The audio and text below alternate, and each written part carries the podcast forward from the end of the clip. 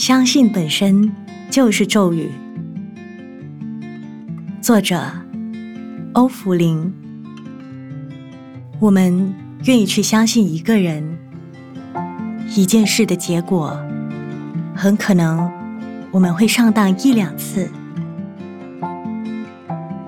事情有多方面，我们也有可能在这些事情里学习到什么。但是，愿意相信这件事来说是好的，是我们的真心没有被掩盖。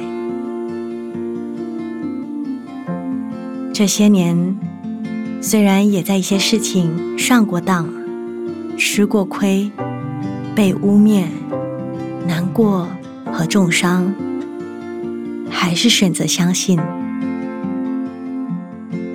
对每件事情或每个人都心存怀疑，我们就会非常的忙碌去衡量，难免有些好的，我们会想成是坏的；坏的也有可能我们看成是好的。记得看过一篇文章，莲藕和田螺一起在污泥里。莲藕出于淤泥而不染，田螺在污水里久了，表面上没有事情。有信徒把田螺带回家，放一点香油在水里，不久，原本干净的水也浑浊了。田螺把里面肮脏的污泥全部吐出来，上当一两次。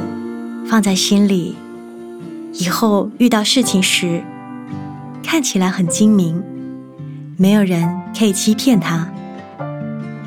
但是，内心那一点曾经被骗的污点，一旦遇到机缘，就会在情绪上被放大，重复那个伤害。其实，已经离开那个伤害久远。内心却也一再复兴，自己却不晓得。所以说，愿意相信这件事还是好的。虽然曾经上当过，但是已经过去了。未来遇到的一定是好的。